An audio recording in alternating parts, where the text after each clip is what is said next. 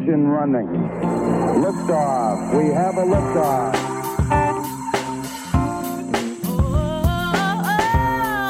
A wise man once said, You don't choose the podcast, the podcast chooses you.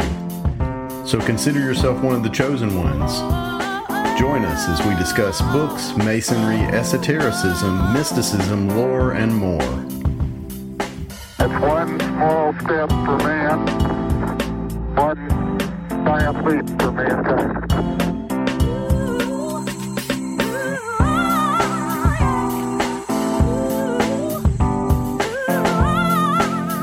this episode, we discuss the 27th degree, Knight Commander of the Temple. The night is dark, and the path is long. So join us, won't you, as we walk the way of the hermit. Tranquility Base here. The Eagle has landed. Hello, Dave. Hello, Gene. How are you today? I'm good, brother. How are you? I'm good too. As always, before we get started, I want to remind everyone that show notes, chapter markers, and a transcript of this and all episodes are available on our website, wayofthehermit.com. The first thing I want to mention about this degree is that it's part of another quote unquote correction of Pike. That's right. In Morals and Dogma, Knight Commander of the Temple is the 27th degree, but in the Ritual Monitor and Guide, it's the 28th. So basically, in the revision of Pike, the 27th and the 28th degrees are swapped. What was the reason given for the change? A Bridge to Light says that it should be noted from the outset that this degree is conferred as the 28th degree in many jurisdictions, as it was previously in the southern jurisdiction prior to the adoption of the revised standard Pike ritual. The reversal in order was made to give a greater coherence to the system as a whole by allowing the chivalric degrees to be conferred in a more logical and natural order. This slight alteration helps candidates appreciate the lessons in a progressive manner. Hmm. Does it?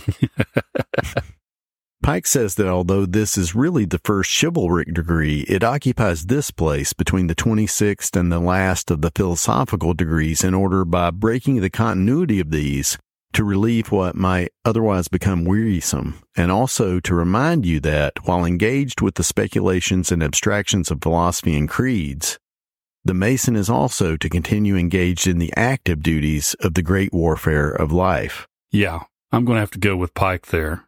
The last two chapters were long, and the next one is over 200 pages. I could use a little break before that one. Me too, but that just points out the difference between how Pike intended people to go through the degrees as opposed to how they're actually conferred today. But anyway, since our primary text is Morals and Dogma, we're sticking with the Pike sequence. So, what's the setting of the degree ritual? Here's a quote from the ritual. The degree of Knight Commander of the Temple is sometimes called Teutonic Knight of the House of St. Mary of Jerusalem. The order originated at the siege of St. Jean d'Acre, and while they fought Saladin by day and nursed the sick and wounded soldiers by night, the knights engaged themselves to guard the city of Jerusalem, to protect Christendom, and defend the innocent. What is the ritual like this time? The degree ritual is an actual knighting ceremony. But before you can undergo the ceremony, which takes place in the main hall, you are told that you have to prepare for the great honor that is about to be bestowed upon you. And you are led to a darkened small apartment lit only by a single candle. How are you supposed to prepare? First, you're given a small meal of bread, salt, and water, and told that your breaking of bread will be taken as a symbol of your faith and loyalty and to signify your intent to answer the questions put to you truly and with honor. That sounds like some heavy questions are about to be asked. Well, you're half right. It is heavy, but there's only one question. Uh oh. Yeah, the heaviest. Who have you wronged in your life? That's heavy. And then you have to provide a confession of what you did in writing to anyone that you've wronged or injured and also promise to make amends at the earliest opportunity. That's part of the 12 step program. It is. And also the plot of My Name is Earl. yeah. But anyway, there's another caveat. If you've wronged or have an unresolved argument with a brother involved in the ritual, you have to make amends before you're even allowed to continue. And the ritual says that with this preparation, the chapter seeks to determine whether the candidate is a true Mason and as such is willing to atone for a wrong done anyone and not too proud to offer reconciliation to a brother. Yeah. And ultimately, it's about your sense of truth and justice. So after your preparation, you're led to the main hall. How is it decorated? There are red and black wall hangings and black columns arranged to form a semicircle. On each of the columns is an arm or a branch holding a light. There's a throne and a canopy, which are both red sprinkled with black tears.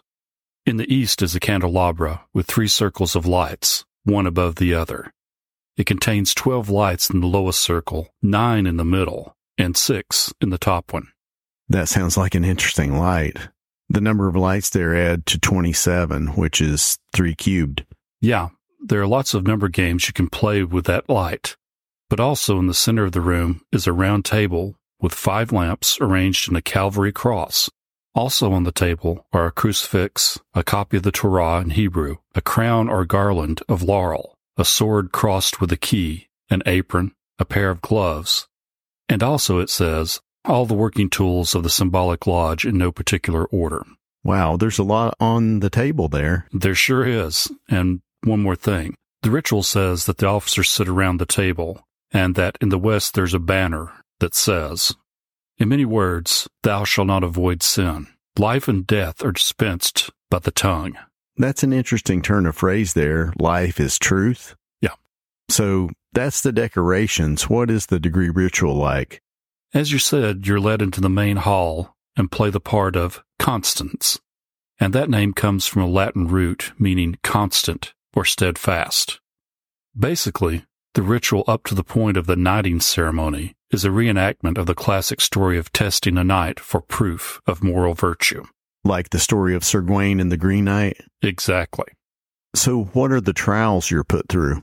They set a really somber tone from the get go by chanting a dirge with a refrain of, We all must die, we all must die, which the ritual says is a somber reminder of the fate of all men and a symbol of his resurrection in virtue. As the Teutonic Knights took vows of chastity, obedience, and poverty, the candidate vows to never betray female innocence, to comply with the reasonable commands of his superiors in Masonry, and not neglect the obligations of charity within his means. Some women may hear that part about female innocence as patronizing. Well, it's a part of the code of chivalry that this degree is about. It's part of what knights actually vowed to do. In my mind, it really means to hold innocence in general as sacred and to use your abilities to protect the innocent from those who would exploit or corrupt their innocence if that need arises. That's a good reading of that part of the chivalric code. So then you're tested? Yes. You're told that you must keep a vigil at the altar until dawn. And if you leave for any reason, that demonstrates you are unworthy of the honor of being knighted. Then you're presented with three, or really four, temptations or trials, and they mirror your vows, chastity, poverty, and obedience. What are the trials? The first is that you get word that your fiancée plans to meet an old flame at a feast if you don't leave and join her to prove your love to her. And of course, in the ritual anyway, you don't. Of course. you respond by saying that you'll do her bidding in all that does not affect your honor. So this test is chastity or whether you'd abandon your principles for love or lust. Right. Or to put it another way, I would do anything for love, but I won't do that. okay, Meatloaf, what's the second trial? The second trial is that you receive word that an enemy is attacking your castle, and if you don't leave and defend it, that you will lose your estate and all your possessions. This is the test of poverty or the relative value between your knighthood and your worldly possessions. And again, in the ritual anyway, you choose to keep your vigil. I want to point out something here. If you stop and think about what sticking around this long already entails, it means you're committing your whole life here in the ceremony. I mean, love, sex, relationships, property, status, everything.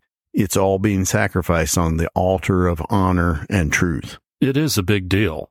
It's a commitment to fight for a cause bigger than yourself, and even to sacrifice your life if needed. I mean, that's what real knights did. And I don't take this ritual to be just play acting. No, I don't either. What's the third trial? A monk comes into the hall and says that because you've shown your ability to withstand the temptations of the flesh and of earthly possessions, you are worthy to become a monk. He says that your soul is assured salvation if you just leave the deceptions of the world behind completely and live a life of self mortification in the desert. That one is about obedience, but it's the easy out. Just take care of yourself and let the world go up in flames. It's harder to stand up for what you believe in and help those that need your help. And that is the fourth and last trial. You hear the sound of battle outside, and when you look outside, you see the city under attack by brutal enemies who intend to enslave your people. So what happens? You, as Constans, can't bear this one. You leave and join the battle and turn the tide and save the city. But you do it in disguise, hoping you can get back before anyone notices that you're gone. Do they notice? Oh, yeah. And they tell you that because you abandoned your vigil, you're not worthy of knighthood. But of course, they find out you saved the city, apologize to you, and reverse their decision, saying that, although Constans left his vigil, he did so unselfishly for the cause of justice and humanity, and will receive his desired title. So then you're made a knight commander of the temple? You are, and then you're given a garland of laurel, the apron, gloves, collar, and jewel of the order, a set of spurs, and a red mantle embroidered with a Teutonic cross, which is the emblem of the order. And then you're told that the five candles on the table in the form of a cross correspond to the qualities of a knight, which are humility, temperance, chastity, generosity, and honor, and of these qualities, honor is the life of a knight. All right. Anything else about the degree ritual? Just one more thing. The knights draw their swords and unite them at a central point, which signifies the common purpose of masonry. And they renew their vows to be of one mind, one heart, and one soul, devoting their swords to the cause of freedom, their hearts to the glory of God, their intellects to the enlightenment of all, and their hands to works of charity. That's beautiful. So, what would you say about the purpose of this degree? It's to make you a knight. You realize fully that you have no time to waste as death draws nearer upon you with every breath. And the ritual says that your duties as a knight are to assist the feeble and oppressed, to defend the innocent, to take up arms against injustice, falsehood, and oppression. You vow to guard the honor of women and not neglect the sick and suffering, and live to serve your fellow man, and never to avoid danger when duty and manhood require you to remain, even though death is possible. That sounds like what a knight would do. WWKD, what would a knight do? That's good. I had one more quote I wanted to add here that says, To be admitted to this degree, one must possess all the degrees of masonry and thoroughly understand its principles, its bases, and its morality. A firm and steadfast willpower is needed on the part of every initiate so that they do not deviate from the path no matter how strong the temptation. When one sacrifices personal desires for nobler or higher ends or for the benefit of humanity at large, then one is worthy of the highest rewards. I like that quote too. That's cool. So you ready to dig into the lecture? I am. What's the first thing you have? The first quote I have is about how things were in Pike's time. It says, Truth in act, profession, and opinion is rarer now than in the days of chivalry. Falsehood has become a current coin. At the bar, in the pulpit, and in the halls of legislation, men argue against their own convictions and with what they term logic, prove to the satisfaction of others that which they do not themselves believe. Here we go. right. and just a little bit more, and I'll quit. Okay. The press is the great sower of falsehood. to slander a political antagonist, to misrepresent all that he says, and, if that be impossible, to invent for him what he does not say, to put in circulation whatever baseless calumnies against him are necessary to defeat him. These are habits so common as to have ceased to excite notice or comment, much less surprise or disgust. Aren't you glad we were born in the modern age and have evolved past all of that. yeah. It's funny. That was the late 1800s he's talking about. And my first quote says what we already know. Times change and circumstances, but virtue and duty remain the same. The evils to be warred against, but take another shape. Purity and innocence still need protectors. And those protectors are envisioned here in this degree as modern day knights. The lecture says that there was a time when a knight would die rather than utter a lie or break his knightly word. The knight commander of the temple revives the old knightly spirit and devotes himself to the old knightly worship of truth. That quote reminds me of the clip from Excalibur that we played in the fourth degree about truth. There's something else about that clip that's tickling the back of my mind. Can you play it again? Sure. Here's a clip from the 1981 movie Excalibur. Which is the greatest quality of knighthood? Courage, passion, loyalty, humility? What do you say, Merlin? Hmm? Ah, ah, ah, the greatest. Um, well, they blend, like the metals we mix to make a good sword. No poetry, just a straight answer. Which is it? All right, then. Truth. That's it. Yes, it must be truth. Above all. When a man lies, he murders some part of the world. You should know that. wow. Okay. Life and death are dispensed by the tongue. That was on the banner in the West in this ritual. And Merlin says when a man lies, he murders some part of the world. Wow. I thought there was something else in there. You were right. And another quote from the lecture says that to retain our honor as knights, we must be truthful. It says we must not profess any opinion that is not our own for expediency's sake or profit, or through a fear of the world's disfavor, no slander of even an enemy, no coloring or perversion of the sayings or acts of others, no insincere speech and argument for any purpose or under any pretext, we must speak the truth and all the truth, no more, no less, or else not speak at all. And in the last degree, we were told, Behold the palladium of this order. It is no image or idol to be worshipped. It is but an emblem of purity and truth, which we here venerate, and of which you are now the servant. That was the statue of Pallas Athena. The truth that you said we've been developing in the degrees. And it's also what I called in the early degrees truth with a capital T. And because we live in a world that deals mostly in falsehood, the lecture points out the need for us to live that truth. It says, in no age of the world has man had better opportunity than now to display those lofty virtues and that noble heroism that so distinguished the three great military and religious orders in their youth before they became corrupt. And the three quote unquote religious military orders he's talking about there are one, the Knights Templar, aka the poor fellow soldiers of Christ and of the Temple of Solomon. Two, the Knights Hospitallers, which is short for the Order of Knights of the Hospital of St. John of Jerusalem. And three, the Teutonic Knights, aka the Teutonic Knights of the House of St. Mary of Jerusalem. Teutonic means Germanic, and the Teutonic Knights are also called the Deutscher Orden, or German Order. They were commissioned at the Siege of Acre in 1191 to run the Hospital of St. Mary in Jerusalem. Yes, and that's where their names come from. The Teutonic Knights of the House of St. Mary of Jerusalem. That's the German knights running the St. Mary Hospital. Okay, and the Order of Knights of the Hospital of St. John of Jerusalem are the Knights Hospitallers who ran a hospital near the Church of St. John the Baptist. Right. The Knights Templars were also called the Order of the Temple of Solomon. They were created to protect people on pilgrimages to the Holy Land or to the Temple Mount in Jerusalem, the supposed location of the Temple of Solomon. And the combination of helping those in need and protecting them by force if necessary or what makes a knight. Here's a quote I love about that.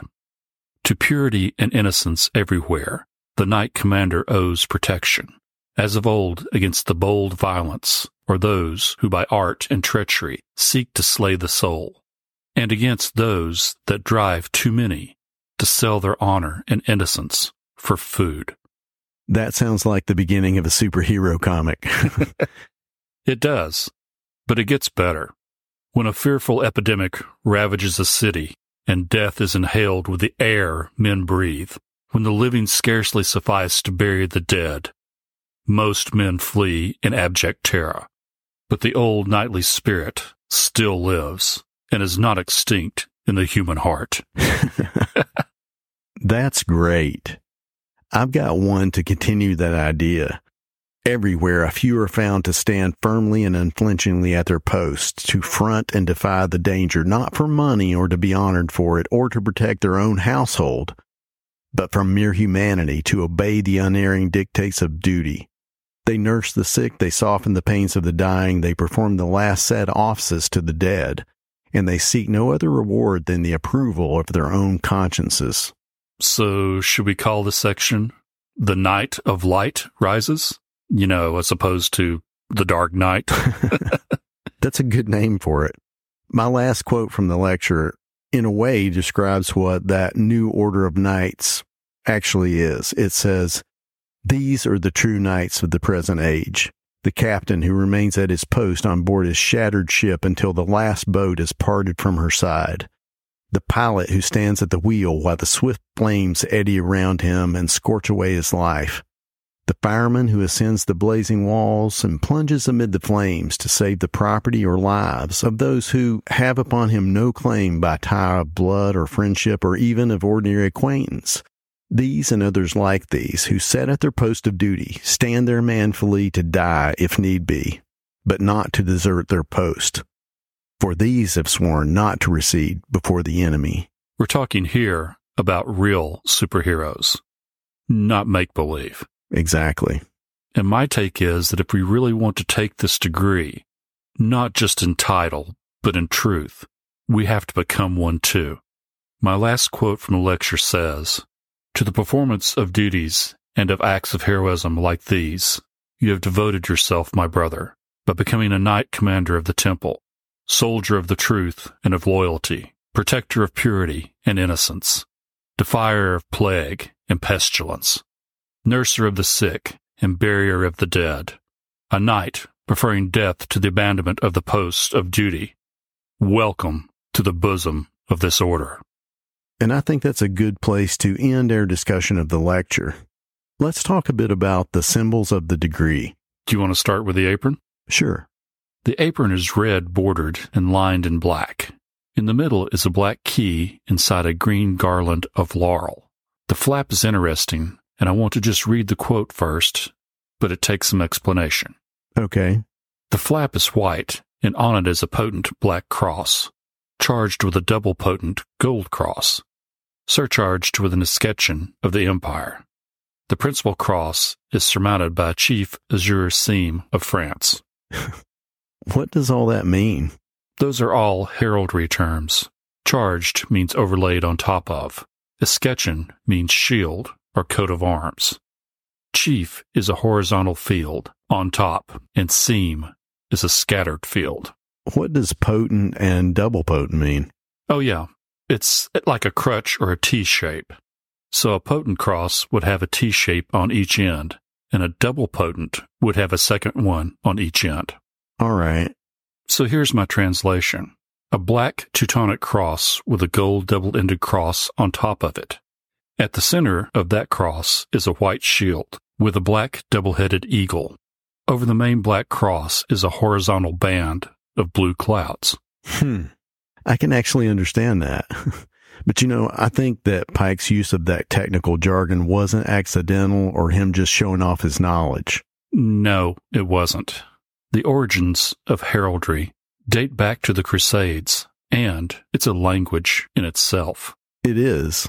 So, what is that emblem saying to you? Um, the blue clouds above the cross made me think of the heavens, and then you have three things the black cross, the gold cross, and the shield, one inside the other. Like the triple triangle from the last degree. Yes and I'd say with the same or a similar meaning. The black cross is the body or material world, the gold cross is the mental or intellectual, and the white, as always, is the soul. I like that because on the white shield is a black double headed eagle. The contrasting colors and the double headed eagle are both symbols of the union of light and darkness, showing the soul as complete and undivided. That's a nice interpretation. The colors of the degree this time are black, white, and red. And there was a strange statement in the degree ritual that said black is an emblem of sorrow and mourning, and that for whom it is worn, you will know at a proper time. Hmm. That sounds foreboding. it does, but it's always some part of you or some aspect of you. That's right. So that was the flap of the degree apron. In the middle of the apron, which is red, is a black key inside a green laurel. Again, you could interpret that in the language of heraldry. What does it say to you? Well, you get that laurel and hearty handshake when you win. so it's a symbol of victory. And maybe the prize is that black key. And keys open locks, so something locked that needs opening. Maybe the black cross on the flap? What are you thinking? You said that black represented the death of someone or something. Maybe the key unlocks the inner world symbolized by the charged gold cross and its supercharged shield. So, what do you think the key means? Truth. In the last degree, we talked about Pallas Athena. She was born from the forehead of Zeus. She's an idea. In this degree, we're told to embody that truth. And if we are able to do that, then we actually deserve the title of Knight Commander of the Temple. And I think that's a great place to end our discussion of the symbols of the degree. Do you have anything else before we conclude? Just one more thing. In the ritual, there's a table with five lights in the shape of a cross. They were said to correspond to the five qualities of a true knight humility, temperance, chastity, generosity, and honor. And that is only in the constant practice of the first four and by a jealous care of your own honor, that of the chapter, and that of the order, that you can deserve to wear the sword and spurs of a knight. Nice. So this was a very interesting degree. It really was. One of the big things it got me to thinking about was about the purpose and effectiveness of ritual. I mean, ritual in general. What are you thinking there? About how when you participate in a ritual, you keep a separation of reality going. I mean, you know you're playing a part, but you want it to be real. In this case, you really want the candidate to feel that they're being made a knight. Because they are, right? Right. Otherwise, all of this is just glorified cosplay. So the more real it seems, the more effective it is at conveying the true meaning of the ritual. Exactly. If the people putting on the ritual are ill prepared, are not staying in character, it lessens the impact. Even if the candidate doesn't see or hear these missteps, they feel it. I mean, it lessens its value to them. And here I'm speaking from my own personal experience. The more crisp, precise, and on point everything is, and that's in terms of all five senses, what you see and hear, etc., the more it means to you. That's true, but why were you thinking about the ritual in that way? Because there's some kind of threshold of effectiveness that you have to reach to make something really click. I mean, to make it work. If ritual is done right, something magical can happen. And bringing all that back down to earth, I mean, like a baptism that works because it actually helps someone to make a fundamental change in their life, or communion working to make you feel fused, or at least infused with divinity. That is magic. Your turn, brother. What did the degree make you think about? Well, the main thing for me, and this has been pretty much from the beginning, is to see the Scottish Rite degrees as like the grail quest. And in this degree, we finally are supposed to become a knight. What does that mean to you? Well, there were three degrees of knighthood. At age seven, you could become a page where you get your basic schooling. You learn to fight, ride a horse, and how a future knight should behave. At around 15, you could become a squire, and that was basically an assistant to a specific knight. That's where you get to see up close the life you're preparing for. And then if you're found worthy, you're made a knight. Right. With pomp and ceremony that, as you said, is supposed to have weight and it's supposed to bind you to a code of chivalry. Which brings us back to this ritual ceremony and the need to make it magical so that it enables you to transform into a real knight of light. Exactly. Anything else for you? One more thing. We noted earlier that the structure of the ritual was like the story of Gawain and the Green Knight. Yes, and like the temptations of Buddha before his enlightenment. Yeah, that's where I was going with that. I was thinking about the story of the temptation of Jesus in the wilderness before his ministry began. What are all these stories supposed to tell us? They're all variations on a story of how a Superman overcomes the ordinary bonds of the material world and ascends into the sky, metaphorically. Sometimes. I like your analogy. And to go a little Old Testament on you for a second. Okay. we talked about how Solomon got kryptonized by lust and pride. yeah, that's true. And the same for David. His kryptonite was Bathsheba. And it keeps going. Adam and Eve. Well, there was a quote from the last degree that we didn't get to last time. It says, Adam, whose soul was of the divine light and his body of matter, so that he belonged to both empires, that of the light and that of darkness. To prevent the light from escaping at once, the demons forbade Adam to eat the fruit of knowledge of good and evil. An angel of light induced him to transgress and gave him the means of victory, but the demons created Eve, who seduced him into an act of sensualism that enfeebled him and bound him anew in the bonds of matter. This is repeated in the case of every man that lives. Ouch. I'm glad you read that, not me. My wife listens to this podcast. yeah, come on, stay with me here. Okay, we all know we're just talking about symbols. Adam there symbolizes the intellect, which you might say reaches up, and Eve is the body or the material generally. She's the pull to manifest physically in the here and now. And to bring all that back around, what's the story of the downfall of King Arthur? Lancelot and Guinevere. Right.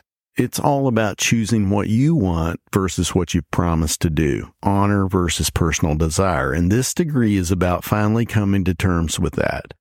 To make amends where you haven't lived up to that ideal in the past and to commit to live in the light of a new truth based on honor. That's a very tall order. Superhuman, even. Indeed. So, Gene, what are we doing next time? In the next episode, we discuss the 28th degree, Knight of the Sun. So, I'm David. And I'm Gene. Join us next time as we continue our exploration of Morals and Dogma, the annotated edition. As we walk the way of the hermit.